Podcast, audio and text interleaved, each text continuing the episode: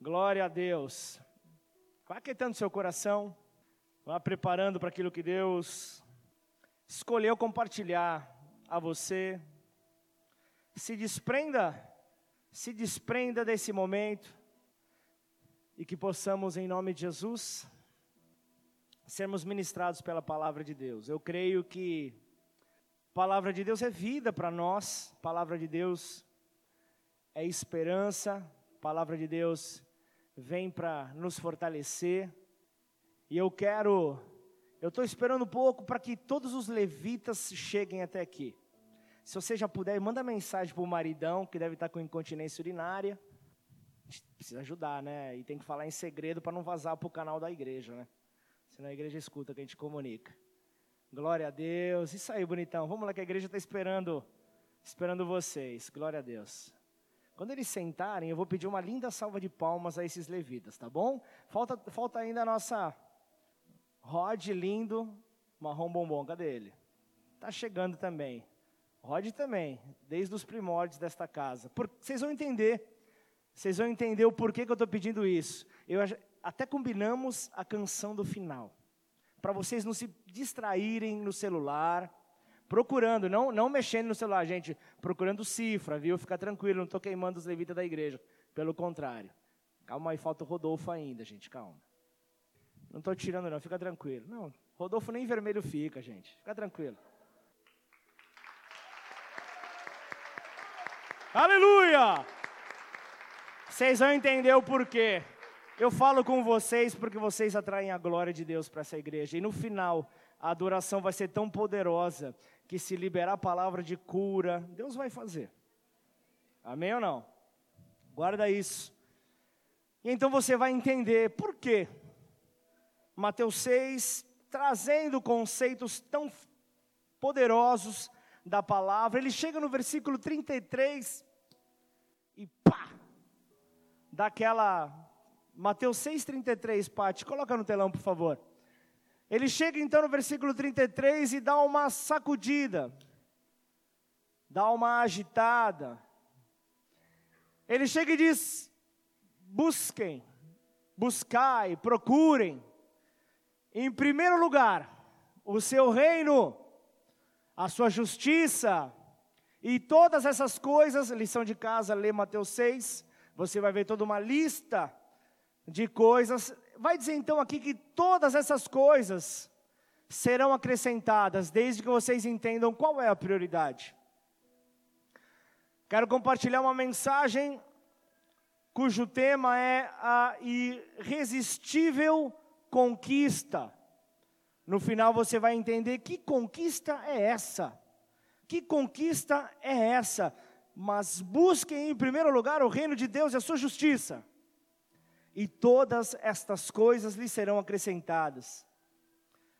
Aqui ele está falando sobre o segredo das aves dos céus, está falando sobre os lírios do campo, está trazendo aqui uma, uma, uma demonstração tão poderosa, amorosa, de um pai realmente de amor. As aves dos céus, os lírios do, do campo, aqueles que sabem que o reino de Deus deve ser buscado antes de qualquer coisa. Tem toda a provisão. Então imagina você a cena quando as aves começam o seu dia cantando, quando as aves começam o seu dia ali com o seu lindo cântico. Deus já sabe que ele precisa acrescentar em cada porção diária para o suprimento da sua criatura. Então, a cada dia, a cada manhã, quando a misericórdia dele se renova sobre as nossas vidas, Deus já sabe, fica tranquilo, Deus já sabe o que você precisa. Deus ele já sabe aquilo que você precisa receber. Então ele está dizendo: o natural será providenciado, mas sabe o extra, sabe aquela porção a mais, aquela milha a mais, só quando houver louvor só quando houver louvor. Só quando houver louvor. Então o extra é aquilo que enriquece. O extra é aquilo que enriquece. Não é só obrigação, é o extra. É o que enriquece.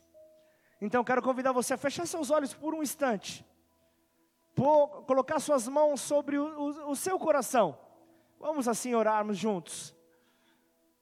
Pai, aqui nós estamos, ó Pai, em unidade, Senhor. Nada pode nos distrair. Nem a mensagem de negócio, nem a mensagem de pendências que nós temos nesta semana é mais importante do, do que aquilo que o Senhor tem para falar a cada um de nós. Por isso nós entregamos a primícia da nossa semana em tuas mãos. Nós queremos dizer que a nossa semana ela é santa porque o Senhor está nela, Pai. Se o Senhor está nela, então tudo aquilo que nós colocarmos as nossas mãos, o Senhor vai transformar. Por isso, em nome de Jesus, eu quero, eu quero dizer sobre testemunhos que o Senhor está já liberando nesta hora. Quando você, como Mateus 6,33, você está colocando uma ordem na tua vida. Você está colocando uma ordem antes mesmo de você consultar suas redes sociais. Busque o reino dos céus. Antes de você fazer qualquer atitude, levantar da sua cama procura o seu reino, procura a sua justiça, e então tudo aquilo que vem de ordem natural, você verá que será acrescentado sobre a sua vida. E assim, Senhor, vem e toma teu lugar, fala conosco nessa noite, em nome de Jesus. Amém. Se você concorda, diga amém.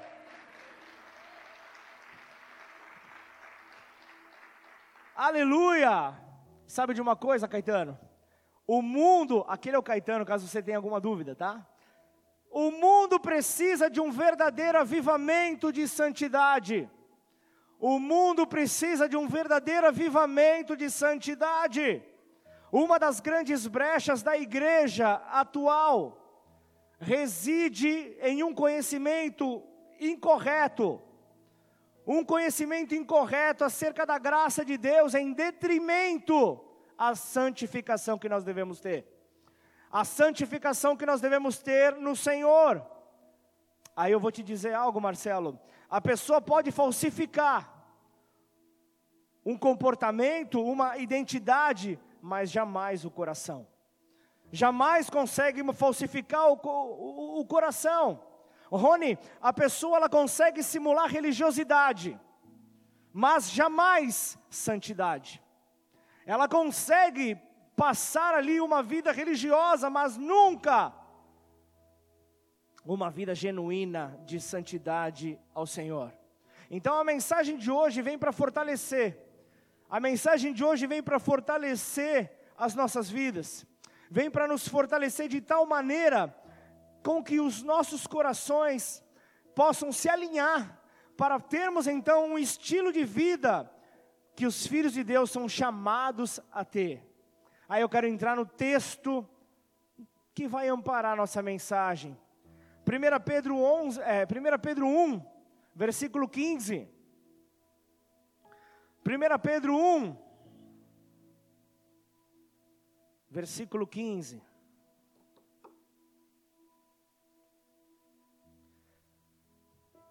Como esse texto tem falado comigo, tem sido utilizado nas últimas mensagens. Quem lembra o teor da última mensagem? Sobre o que foi pregado domingo passado? Quem, quem lembra?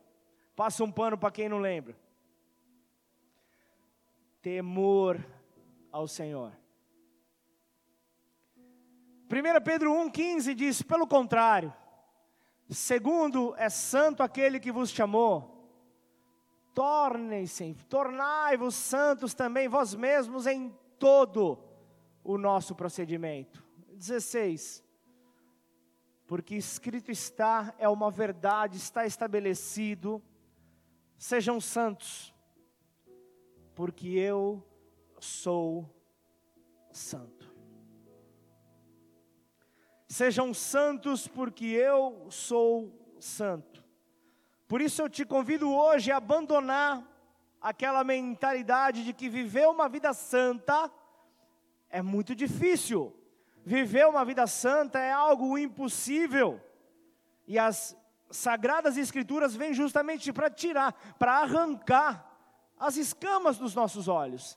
Vem para arrancar as escamas dos nossos olhos, para que eu e você possamos então reconhecer a importância da santidade para então o nosso bem, o bem-estar da nossa vida, para o nosso, para, para o nosso bom estilo de vida.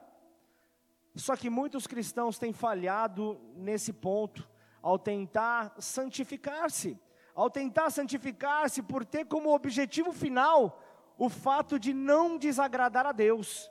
Eu quero buscar uma vida santa, uma vida reta, para não desagradar a Deus, ou para não deixar Deus irritado comigo. Perceba isso quando, quando na verdade o objetivo é, é ter um relacionamento com Deus. O objetivo é ter um relacionamento sério, verdadeiro e encontrar um lugar de maior intensidade e intimidade com Ele. Esse é o grande objetivo de ter uma vida santa. Então isso, isso muda tudo, Denise. Isso muda tudo. Isso muda tudo, Lucas. Isso muda tudo.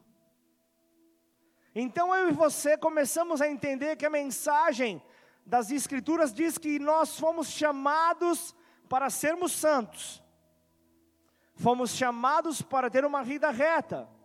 Então, por, justamente por sermos chamados a sermos santos, a sermos, a, a, a sermos retos, tudo o que devemos fazer está de acordo com a santidade.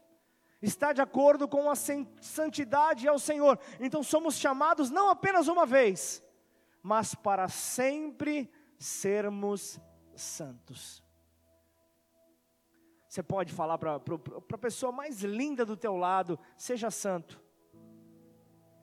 Pelo menos usa a tua fé nessa hora, se você não encontra essa lindeza. Fala com fé, fala com propriedade, o, o, o ambiente de fé está nesse lugar. Seja santo, Deus te chamou para ser santo. Deus te chamou para viver uma vida santa, uma vida reta, uma vida que realmente agrada a Deus. Então, normalmente, nós associamos o termo chamado, nós associamos esse termo, a esse termo a um simples convite ao serviço, a um simples convite ao serviço no reino de Deus, mas há algo muito maior, há algo infinitamente maior, bem maior do que isso.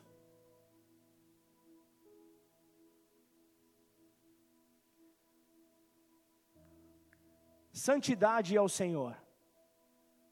É, é para isso que o Senhor nos chama. É para isso que o Senhor nos chama. Por isso eu, eu, eu quero que todo e qualquer tipo de distração possa ser neutralizada nessa hora. Semana passada Deus já nos, já nos ministrou sobre temor. E isso envolve temor. Por isso, não confunda o, o, o, o chamado com simplesmente servir, com simplesmente o serviço, porque é algo bem maior do que isso.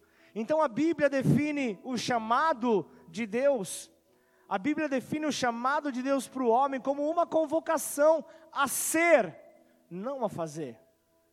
Então, antes de você fazer qualquer coisa, você precisa ser. Quem está comigo diz amém. Quem está entendendo onde essa mensagem vai nos levar, diz amém. Onde ela vai nos levar, Senhor? Antes de fazer, eu preciso ser. Eu não tenho que impressionar ninguém, a não ser aquele que está sentado no mais alto e sublime trono. 1 Coríntios 1, versículos 1 e 2, fala sobre o ser antes de fazer. Paulo, chamado pela vontade de Deus para ser apóstolo de Cristo Jesus, e o irmão Sóstenes, a igreja de Deus que está em Corinto, aos santificados em Cristo Jesus, chamados para ser santos, com todos os que em todos os lugares invocam o nome do Senhor Jesus Cristo, Senhor deles e nosso. Então, tanto quanto Paulo fala acerca do seu chamado para ser apóstolo, como também a, a, a parte que nos compete para sermos santos, a ênfase está colocada em ser. a ênfase colocada no texto está em ser. Então, o maior desafio do cristão, o maior desafio da, da liderança espiritual, da liderança do, do, do, da igreja do Senhor nessa terra, não está apenas em saber falar as palavras certas, ou dizer as coisas certas a fazer, para trazer orientação, mas sim está em tornar a pessoa certa, em sermos a pessoa certa. Então, o chamado divino de Deus, ele está enfocado em santidade.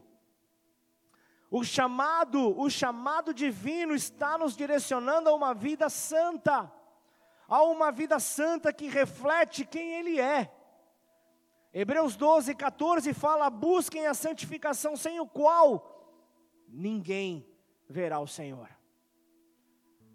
Há uma condicional, há uma condicional. Então aqui é mencionada a palavra santidade, santificação.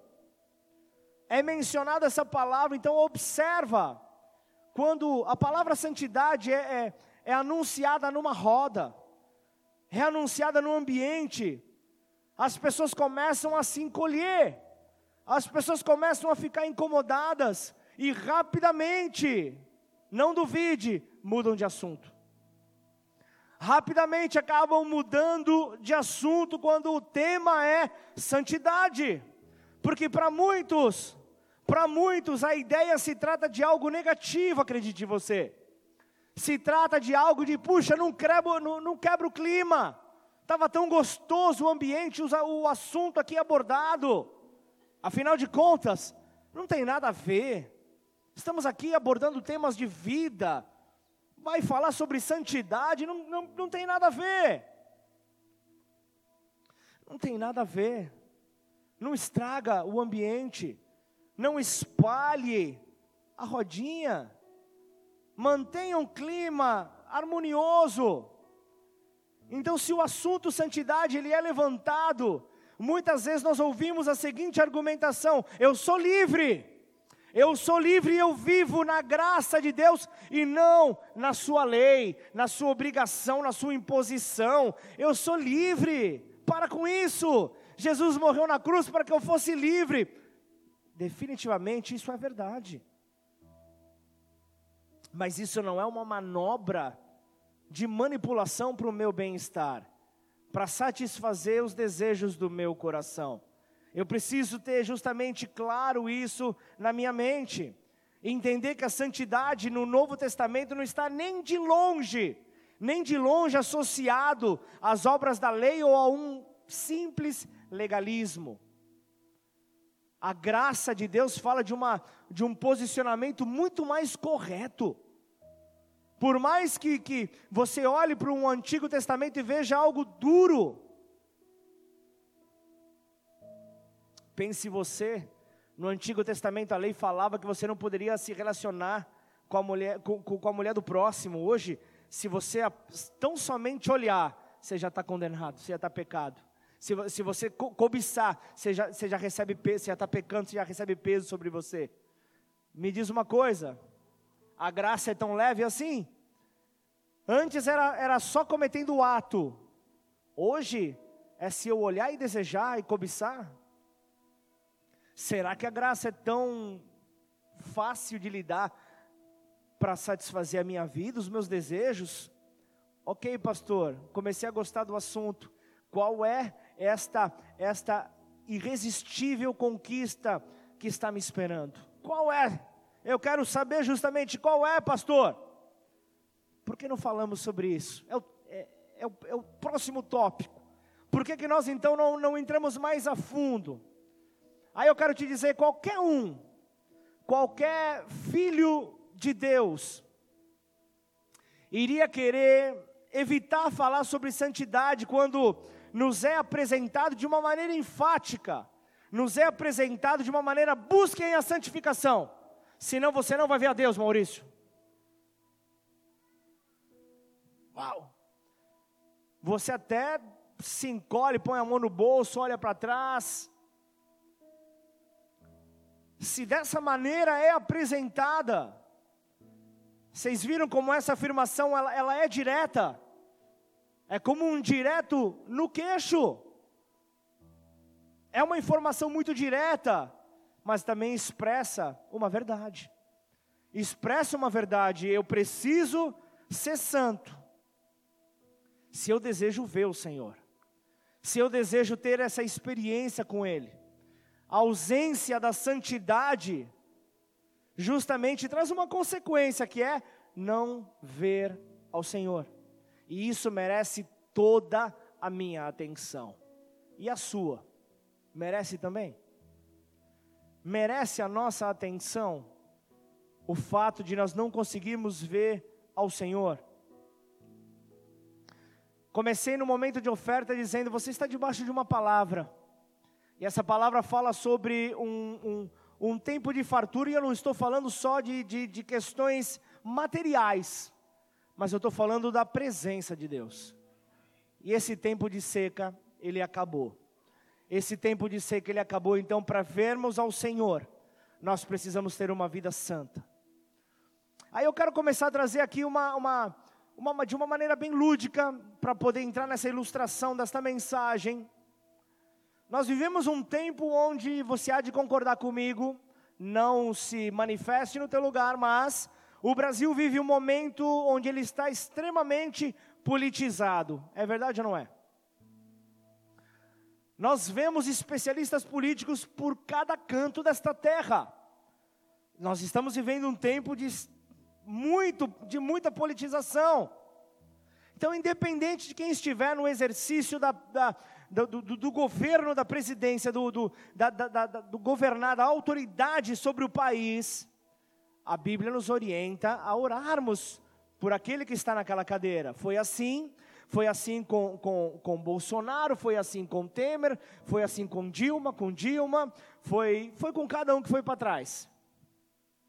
Cada um que, que, que exerceu o, o, o, o seu tempo.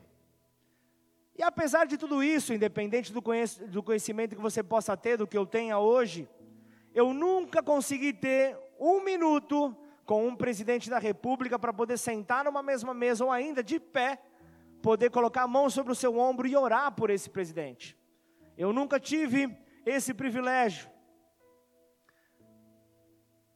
Da mesma forma, da mesma forma existem milhares, por que não dizer milhões, de cristãos que estão debaixo do governo de Jesus Cristo, estão debaixo do governo da autoridade de Jesus Cristo, reconhecem que Jesus é o rei das suas vidas. Tem alguém aqui que reconhece isso? Reconhecem que Jesus é o rei das suas vidas, ele é quem os protege, ele é quem os protege, ele é quem os supre, é, ele é quem os ama, atende aos seus pedidos pessoais por muitas vezes, só que, no entanto, a pergunta que, que, que vem a eles é: Você vê ao Senhor? Será que esses milhares, milhões de, cristão, de cristãos conseguem ver ao Senhor, estão vendo o Senhor? Em outras palavras, se relacionam verdadeiramente com Jesus? Será que conseguem viver a experiência da Sua presença?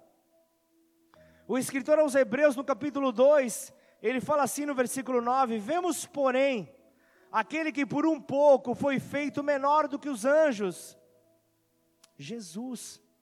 Agora, Paulo, o apóstolo, ele vai mais além na segunda carta aos Coríntios 3,18, ele fala: E todos nós, com o rosto descoberto, contemplando a glória do Senhor. Então, da mesma forma, a glória do Senhor ela é mal compreendida. Para muitos é apenas compreendida como grandeza do Senhor.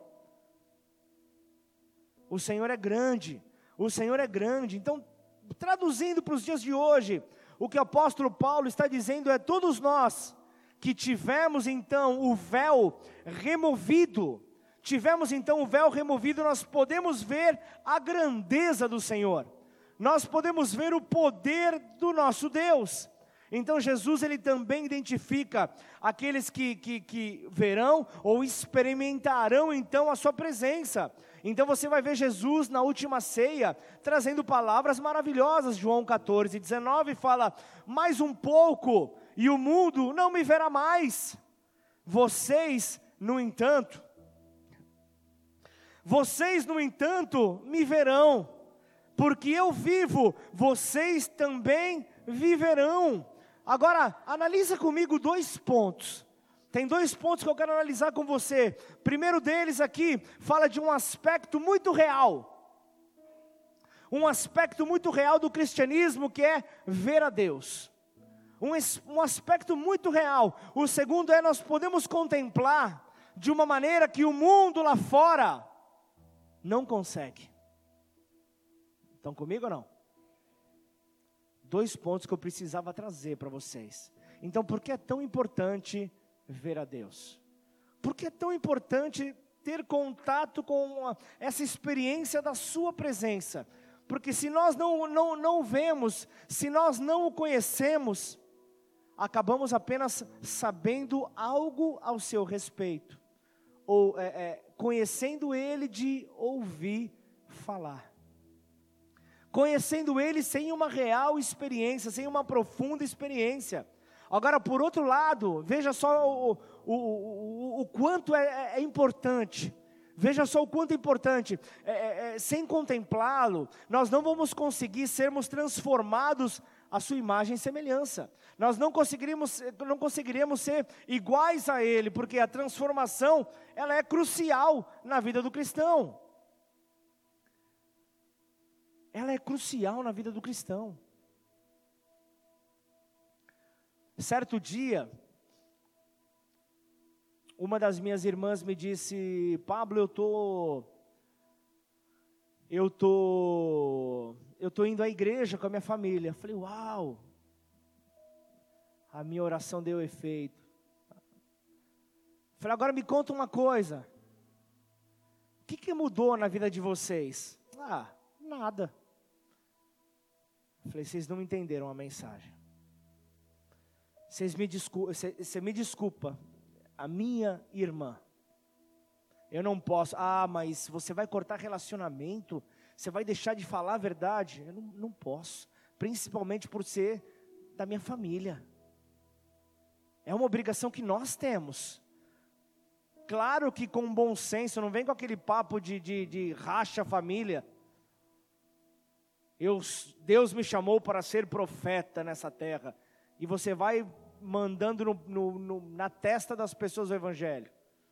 Tenha sabedoria. Tenha sabedoria. Não, não, não, não afaste as pessoas de você, mas traga-as para perto. E então eu vejo justamente isso. Se eu, se eu me abro para poder então conhecer mais desse, desse Senhor, eu preciso ser transformado por Sua palavra. A Sua palavra precisa encontrar em mim uma massa de modelar que Ele vai fazer o modelo que Ele quiser para a minha vida. Aí eu quero te perguntar: você conhece alguém que diz seguir a Jesus, que diz seguir a Jesus Cristo e tem carregado a verdade sobre a sua vida por um longo tempo, mas vive como se nunca tivesse o conhecido? Alguém conhece alguém assim? Nessa, cuidado. Cuidado, não olha para ninguém nessa hora, porque o teu olhar pode condenar. Não olha com olhar de indireta. Mulher, não dê cotovelada no marido. Não dê beliscão. Cuidado. Por que isso acontece? Não, não olhar não a cutucada. Mas por que acontece da pessoa caminhar por muito tempo buscando ser um cristão, mas parecer que nunca teve um encontro verdadeiro? Justamente isso acontece porque essa pessoa simplesmente ela não está tendo a experiência do processo, do processo de transformação não está passando por esse processo da transformação, da semelhança de Jesus Cristo, o DNA, não, está sendo não está sendo transformado, não está sendo colocado dentro da pessoa. Paulo, o apóstolo, ele profetizou que os últimos dias seriam difíceis. Ele profetizou que os últimos dias seriam difíceis. Ele, ele justamente ele escreveu que esses tempos estressantes seriam difíceis. Só que eles não resultarão não resultarão perseguição devido à nossa fé. Guarda bem isso que eu vou te dizer. Não é por causa da nossa fé, como nos dias dele. Não é por causa da fé que carregamos, que nós professamos, mas é devido por, por declararmos sermos cristãos e nós não cumprirmos a palavra de Jesus. É essa hipocrisia que vai pesar muito mais. É essa hipocrisia que nos tempos finais vai pesar muito mais. Pessoas que se comportam como se nunca tivessem conhecido a Deus. Pessoas que se comportam como estranhos. Aí você vê, na carta dele a Timóteo, você vai ver ele dizendo: sabe quem serão essas pessoas, Ritinha? Serão pessoas que amarão a si mesmos, serão pessoas que amarão a si mesmos, sabe? Amarão a, a, aos seus recursos financeiros, amarão, a, é, desobedecerão aos seus pais, serão pessoas duras, orgulhosas, serão pessoas arrogantes, Paulo fala, serão pessoas que se recusarão a perdoar. Sabe aquelas pessoas que buscarão fama, buscarão reputação, serão caluniadores, caluniadores, sem domínio de si, Paulo fala. Não terão domínio de si, serão pessoas cruéis, serão inimigos do bem, serão aqueles que trairão amigos trairão amigos, amarão o prazer mais do que amam a Deus. E a lista continua. E aí você vai ver 2 Timóteo 3, versículo 5 dizendo: tendo forma de piedade, mas negando o poder dela, negando o poder da piedade, fique longe também destes é a orientação. E então aqui o texto fala de um poder eles estão negando ali a capacidade da graça. São pessoas que estão negando a capacidade da graça de nos transformar, a capacidade da graça de nos fazer novos para todas as coisas. Uma, uma, uma conduta que desmente a legitimidade da sua profissão de fé. E aí ele vai para o versículo 7, 2 Timóteo 3, diz que estão sempre aprendendo e nunca conseguem chegar ao conhecimento da verdade. Quem é a verdade? É Jesus, a pessoa de Jesus. É esse, é esse que nós precisamos conhecer, é esse que nós precisamos nos aprofundar, é esse. Há um problema, há um problema quando falamos acerca de engano. O problema do engano é que ele é enganador, sem, sem nenhuma redundância. O problema do engano é que ele, ele nos engana. O poder do engano é que ele passa a perna em nós. Agora sabe por quê? Nós acreditamos estar bem. Sabe, sabe, esse é o Caetano, gente. Sabe, Caetano, aquela pessoa que sai dos domínios de, da, da, do, da presença de Jesus? Aí você, como você já fez muitas vezes, você pega o telefone e fala: Oi, meu irmão, minha irmã, como é que você está? Tudo bem? Nunca estive melhor. Distante de Jesus, a pessoa fala: Eu nunca estive melhor. Eu estou muito bem.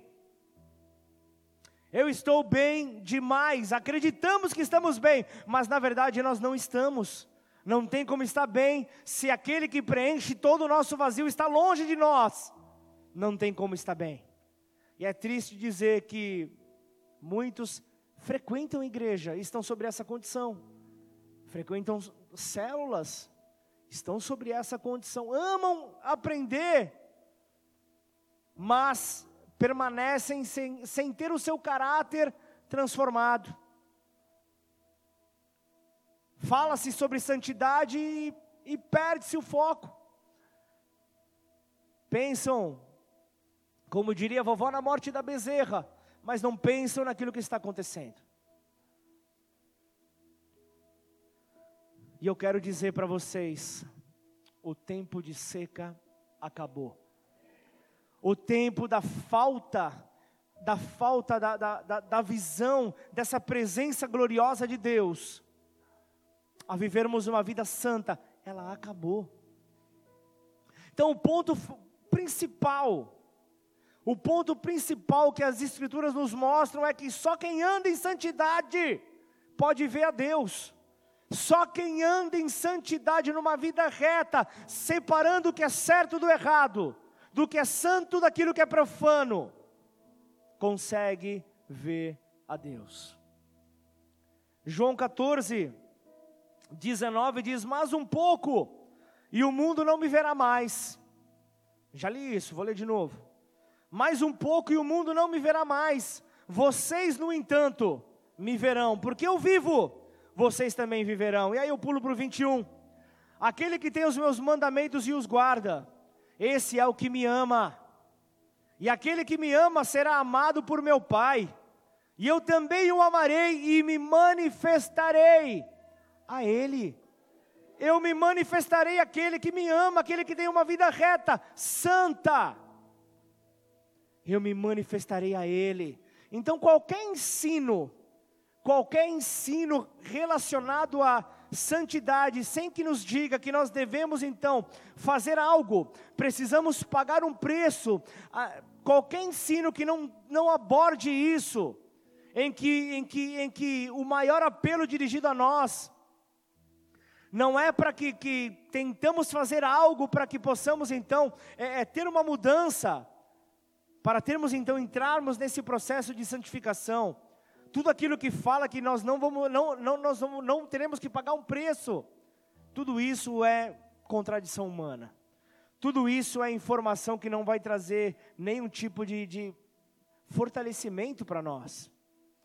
Leonard Ravenhill, ele fala a maior vergonha, aquele escritor de, que, que fala por quitar do avivamento. Leonard Ravenhill ele fala: a maior vergonha dos nossos dias é que a santidade que ensinamos é anulada pela impiedade do nosso modo de viver. Esse é aquele que nós falamos, o tapa de mão aberta, que a palavra de Deus dá em nós. Esse é aquele que estrala, você escuta o estralo falando: acorda, filho de Deus. Acorda, filha de Deus. Não se trata apenas de resultados não se trata apenas de, de, de, de metas propriamente dito, mas fala de uma conduta irrepreensível.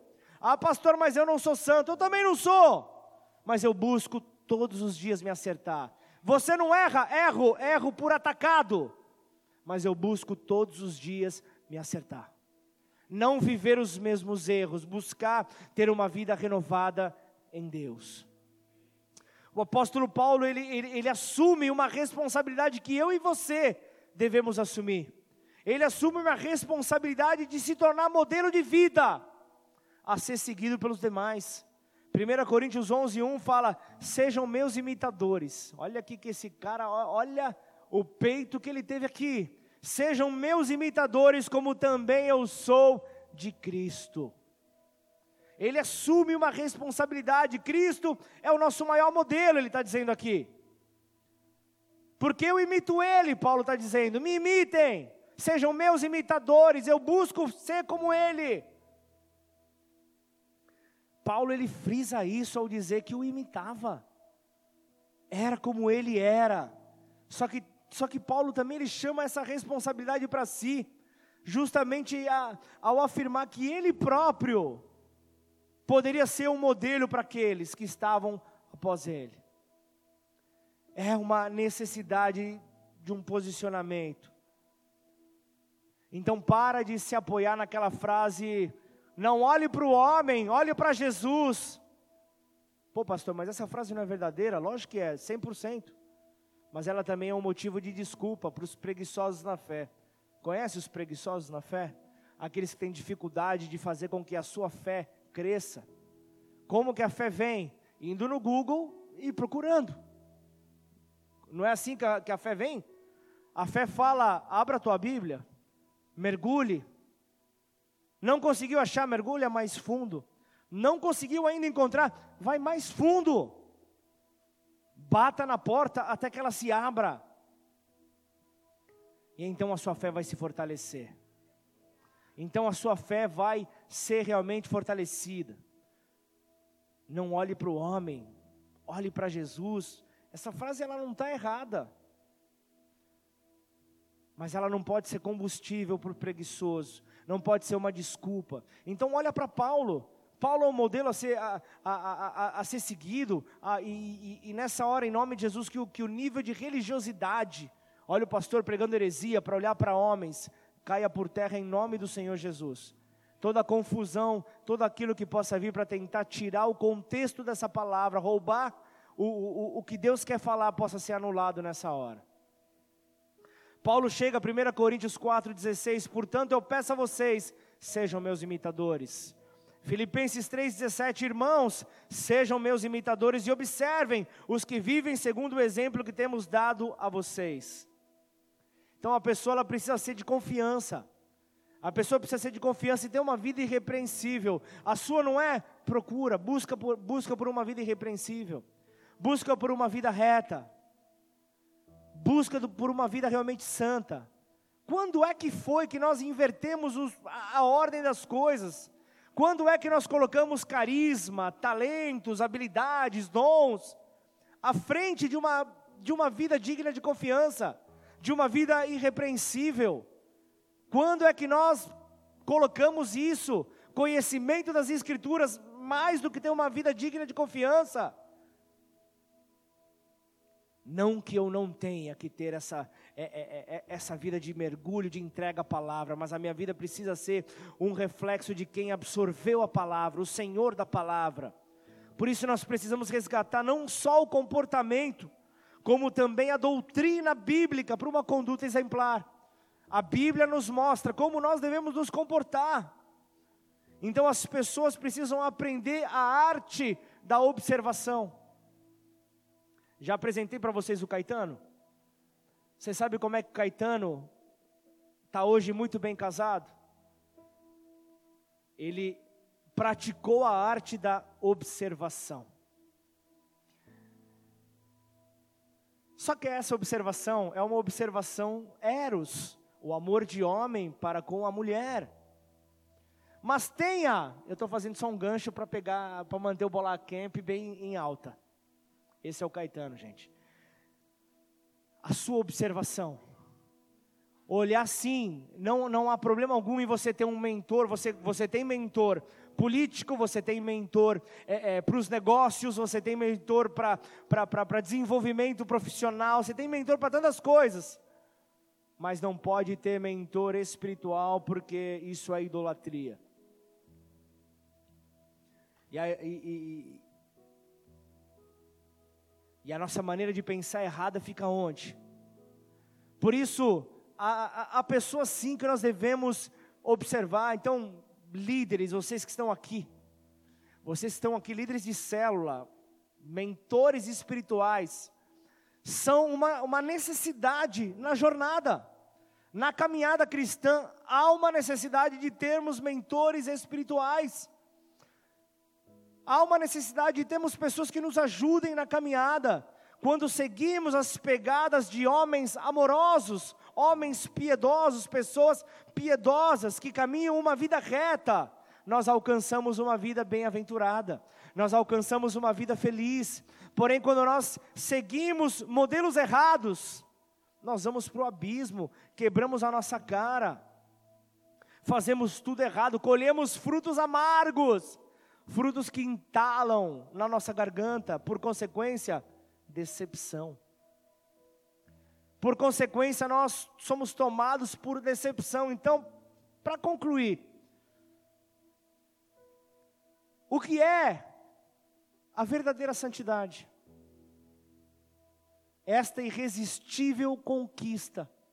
O que é então a verdadeira santidade? É, é ser separado para Deus. A verdadeira santidade fala para, para sermos exclusivamente seu. 2 Coríntios 6, 17 diz: Por isso o Senhor diz: saiam do meio deles e separem, separem-se deles, não toquem em coisa impura, e eu os receberei. Então, antes de entrarmos em um relacionamento verdadeiro com Deus, nós éramos ligados ao mundo que nós vivemos. E esse mundo nos amava, esse mundo nos prendia, esse mundo nos amarrava. E é, e é algo perfeitamente normal. Vivemos é, é, ligados em querer agradar aos desejos da nossa carne. É algo verdadeiramente normal. Querer ir ao encontro daquilo que brilha aos nossos olhos. Falo de status, reputação, uma boa, né? O desejo por ter uma boa reputação, os aplausos. Quanto, quantos não perderam tempo correndo atrás disso, correndo do, atrás do vazio, deste combustível para o perfeito alimento do nosso ego, do orgulho. Quantos não correram atrás disso? Mas também, graças a Deus, também, quantos quando, quando entram nesse relacionamento verdadeiro com Jesus, ao querer saber o que fazer agora, com sinceridade, é que nós olhamos para o alto e perguntamos, para que essa pergunta venha para nós mesmos: será que nós estamos vivendo uma vida verdadeira, que agrada a Jesus? Ou será que nós estamos em busca de reconhecimento? Nós estamos em busca de aplausos. Afinal de contas, já são dez anos. Quanto tempo está aqui, Rod? Já são sete anos aqui, oito anos aqui, tocando. Quantos calos não saíram dos meus dedos? E o pastor nunca falou que eu acerto, que eu acerto todas as notas, que eu comando a banda. Ele nunca falou nada para mim. Ele nunca me aplaudiu. Como assim? Como assim? Eu dei o exemplo que é o mais próximo, mas e você? Muitas vezes você veio aqui com todo entusiasmo, você fez, você serviu, e talvez alguém chegou e desfez. De repente você chegou e montou a cadeira voltada para lá. A zeladoria veio, acertou e colocou voltada para cá. E você falou, mas eu coloquei todas as cadeiras eu limpei uma por uma, eu dei brilho nas cadeiras. Foi para Deus, ele, ele vai dar o teu galardão. Foi para Deus que você fez, Ele vai, Ele vai mostrar para você, ao desenvolver da, da, da, da sua caminhada com Deus, Ele vai mostrar para você o que é preencher esse quebra-cabeça da tua vida, cada pecinha que é colocada. E nessa hora, é a hora de realmente entrarmos, recebemos aquilo que Deus está fazendo. Só que muitos não, ficam no celular perdidos nessa hora. E aqui de cima eu vejo, mas eu também vejo aqueles que estão ali trazendo, pedindo, manda mais essa palavra. Porque eu quero uma vida santa, porque eu quero ver a Deus. Eu quero ver a Deus, eu não quero me distrair com, com, com, porque eu sei que, que o que está sendo falado por Deus para a minha vida, não há nada nessa terra que possa ser mais importante. Por isso, começamos essa reunião dizendo: buscai o reino de Deus e a sua justiça, em primeiro lugar. Em primeiro lugar, procurar aquilo que Deus tem para as nossas vidas. Então, qualquer preocupação tua, Deus vai cuidar. Deus vai ser responsável. Aí para você que talvez esteja com teu coração abalado, doído, sem vontade de querer continuar, pensando em, em mudar de ares, Hebreus 6,10, põe por favor no telão. Hebreus 6,10 diz: Eu cuido de você, diz o Senhor. Hebreus 6, versículo 10.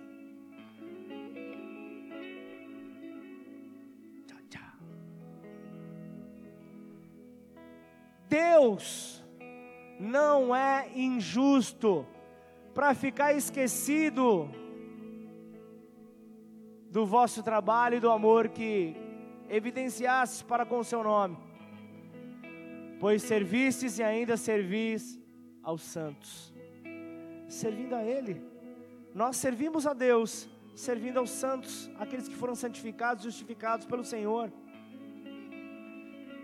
Na minha versão fala: Deus não é injusto para se esquecer do trabalho que vocês fizeram, do amor que vocês mostraram para com o nome dEle, para com o nome dEle, porque vocês serviram e ainda estão servindo aos santos.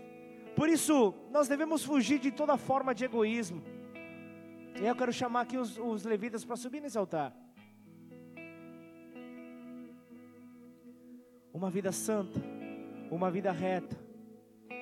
É isso que o Senhor busca daqueles que estão envolvidos na Sua obra, daqueles que são representantes seus, aqueles que levam o Seu nome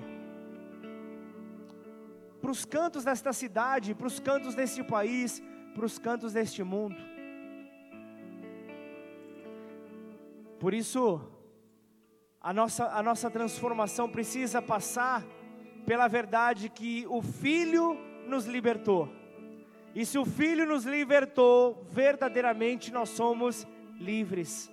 Se somos livres, nós somos então prontos para termos uma vida que agrada a Deus. Termos uma vida que agrada a Deus. Agora não se preocupe com o incrédulo, porque este está aprisionado pelos apetites da carne. O seu espírito está morto, o seu espírito está sem vida. Então não se choque, não fique, não fique surpreso com o comportamento dos incrédulos. Não fiquem surpresos com o comportamento dele. Eles não entendem que uma pessoa que não foi regenerada, uma pessoa que não foi, que, que não foi regenerada só faz aquilo que é normal de acordo com a sua natureza, e a natureza do incrédulo ainda permanece com, sendo governada pela queda, ainda segue sendo governada pela queda, ela é egoísta, ela é individualista, ela peca, é normal, sem fazer força alguma. Não há necessidade de se esforçar, porque é parte da sua natureza caída. É normal.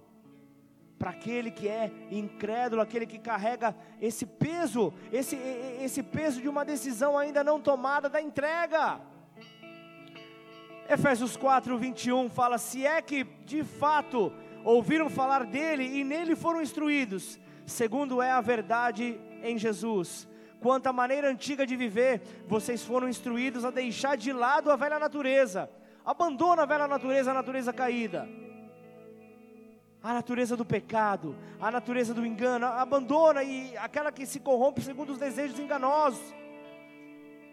Se de, a, a se deixar renovar no espírito do entendimento de vocês e a ser, e a ser revestida a nova natureza, criada segundo Deus em justiça, retidão, precedentes da verdade. Portanto, sejamos claros, igreja, sejamos claros.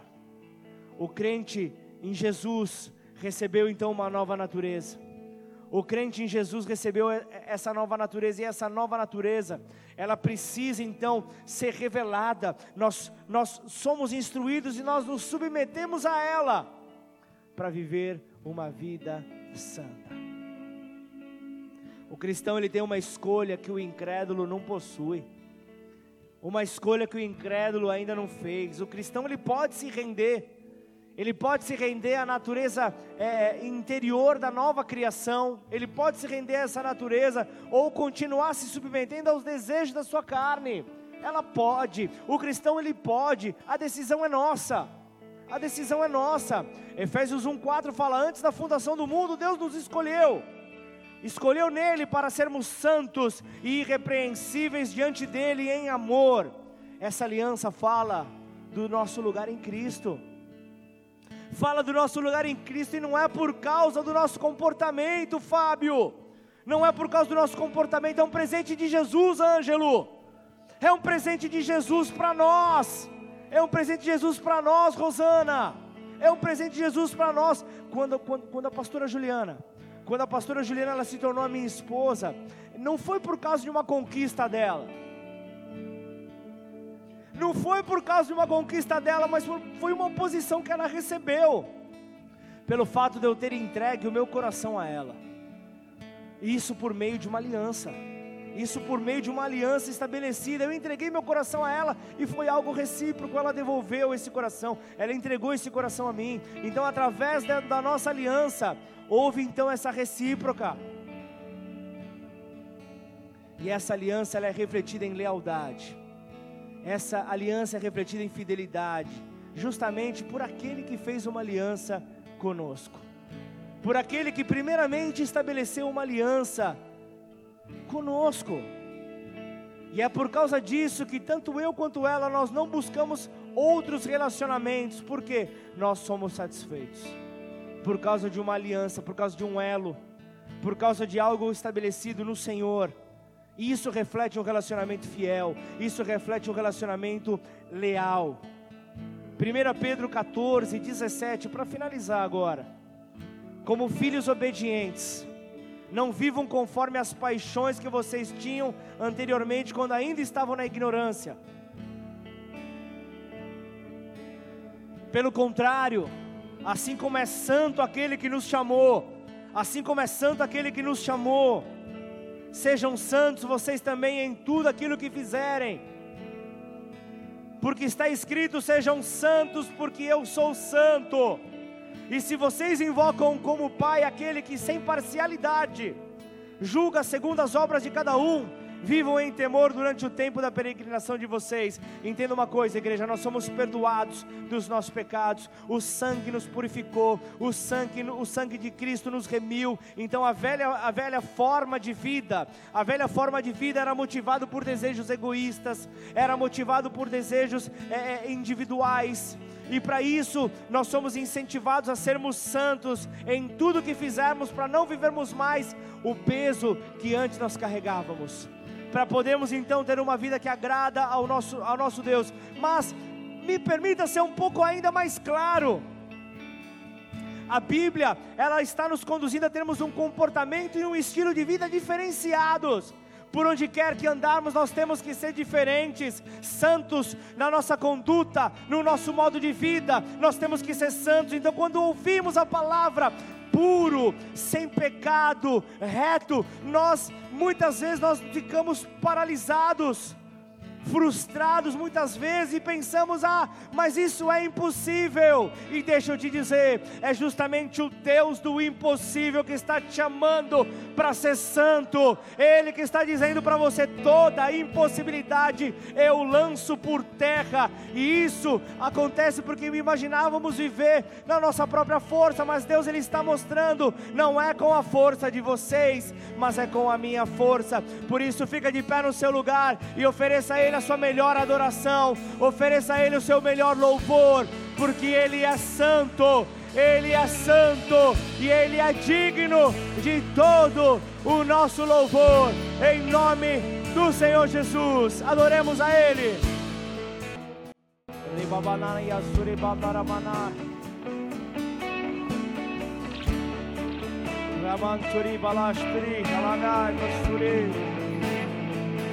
Então já não haverá mais, não haverá mais noite, e não precisarão de luz de lamparina nem luz de sol. Porque o Senhor Deus brilhará sobre eles, porque o Senhor Deus brilhará sobre toda a terra, porque o Senhor Deus brilhará sobre todo aquele que nele crê e reinarão então juntos para sempre. Reinarão juntos para sempre. Então o anjo me disse: essas palavras são fiéis e verdadeiras. Fiéis e verdadeiros do Senhor, o Deus do Espírito dos profetas, enviou seu anjo para mostrar aos seus servos as coisas que em breve devem acontecer. E então o cordeiro diz: Eis que venho sem demora. Eis que venho sem demora, e bem-aventurado aquele que guarda as palavras da profecia deste livro. Bem-aventurado, feliz, realizado, próspero é aquele que guarda as palavras deste livro. E João, maravilhado com a canção do Apocalipse, João maravilhado com a revelação por detrás da, da, da, do Apocalipse, João, então, tomado ali, tomado ali diante dessas, dessas certezas, você vai ver. Apocalipse 22, você vai ver conselhos e promessas finais. E então ele diz: Eu, João, sou quem ouviu e viu essas coisas. Eu, João, sou quem ouviu e viu essas coisas. Depois de ter ouvido e visto, prostrei-me. Uma posição de reverência uma posição de santidade. E então aqui ele se prostra, ele se prostra para o adorar. Ele se prostra para o adorar, mas ele me disse: "Não faça isso, sou um servo de Deus". Assim como você, você e os seus irmãos, os profetas, e como são os que guardam as palavras desse livro, adore a Deus. Ele fala: seja realmente aquilo que Deus te chamou para ser nesta terra. Ali então João, nos, na, na, revelação do, do, do fim, estava trazendo aqui essa verdade. Hoje o Senhor está trazendo para nós. Para sermos estes que, que revelam as palavras deste livro. Revelam as palavras deste livro. Orientados então para continuarmos na prática da justiça. E o santo continue a santificar-se. O santo continue a justificar-se. Então o cordeiro fala: Eis que venho sem demora. E comigo está a recompensa que tenho para dar a cada um segundo as suas obras. Ah, eu sou o Alfa, eu sou o Ômega, o primeiro e o último, o princípio e o fim. Bem-aventurados aqueles que lavam as suas vestes, para que tenham direito à árvore da vida e entrem na cidade pelos portões. Entrem na cidade pelos portões. E então ele continua: Eu, Jesus, enviei o meu anjo. Eu, Jesus, enviei o meu anjo para dar testemunho destas coisas a vocês nas igrejas. Eu sou a raiz e a geração de Davi a brilhante estrela da manhã. O Espírito e a noiva dizem: Vem. O Espírito e a noiva dizem: Vem. Aquele que ouve, aquele que ouve, aquele que ouve, diga: Vem. Aquele que ouve, diga: Vem. Aquele que tem sede, venha. Aquele que tem sede, venha. Quem quiser receba de graça a água da vida. Vem, vem, vem.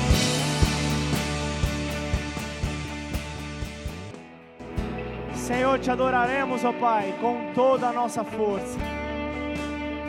Nós não podemos encerrar esta reunião sem fazer um convite. A você que eu chamei no começo, perguntando quem já entregou a vida a Jesus e dizendo se você ainda não fez, você hoje terá a oportunidade e a tua oportunidade chegou. Você não precisa se preocupar com quem está à sua direita, com quem está à tua esquerda, na frente ou atrás. Você só precisa chamar a atenção do teu Deus, com o seu coração entronizado a Ele nesta hora. Que essa palavra possa, essa é a hora da aplicação essa é a hora de colocar a palavra na prática, para mostrar que ela é viva, que ela é eficaz. E então, Senhor, nessa hora, toca nos corações que aqui estão, que ainda não te conhecem, Senhor, que ainda não te receberam como Senhor das suas vidas. E então, diante desse convite, a igreja está com você, você não está sozinho.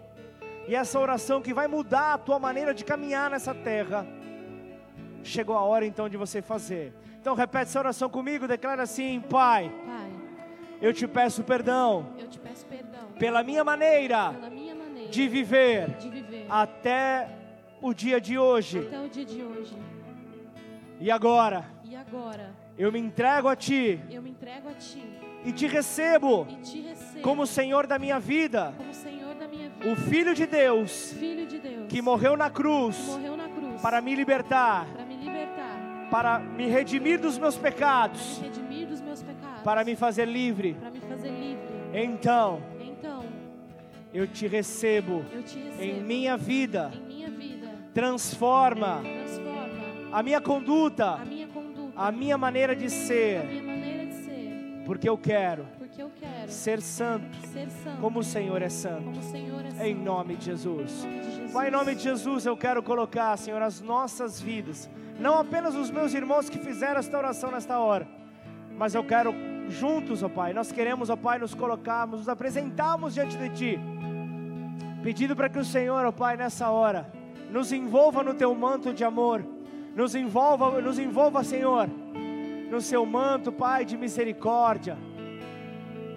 e que assim, Senhor, possamos receber, Pai, desta porção para as nossas vidas, ó Pai.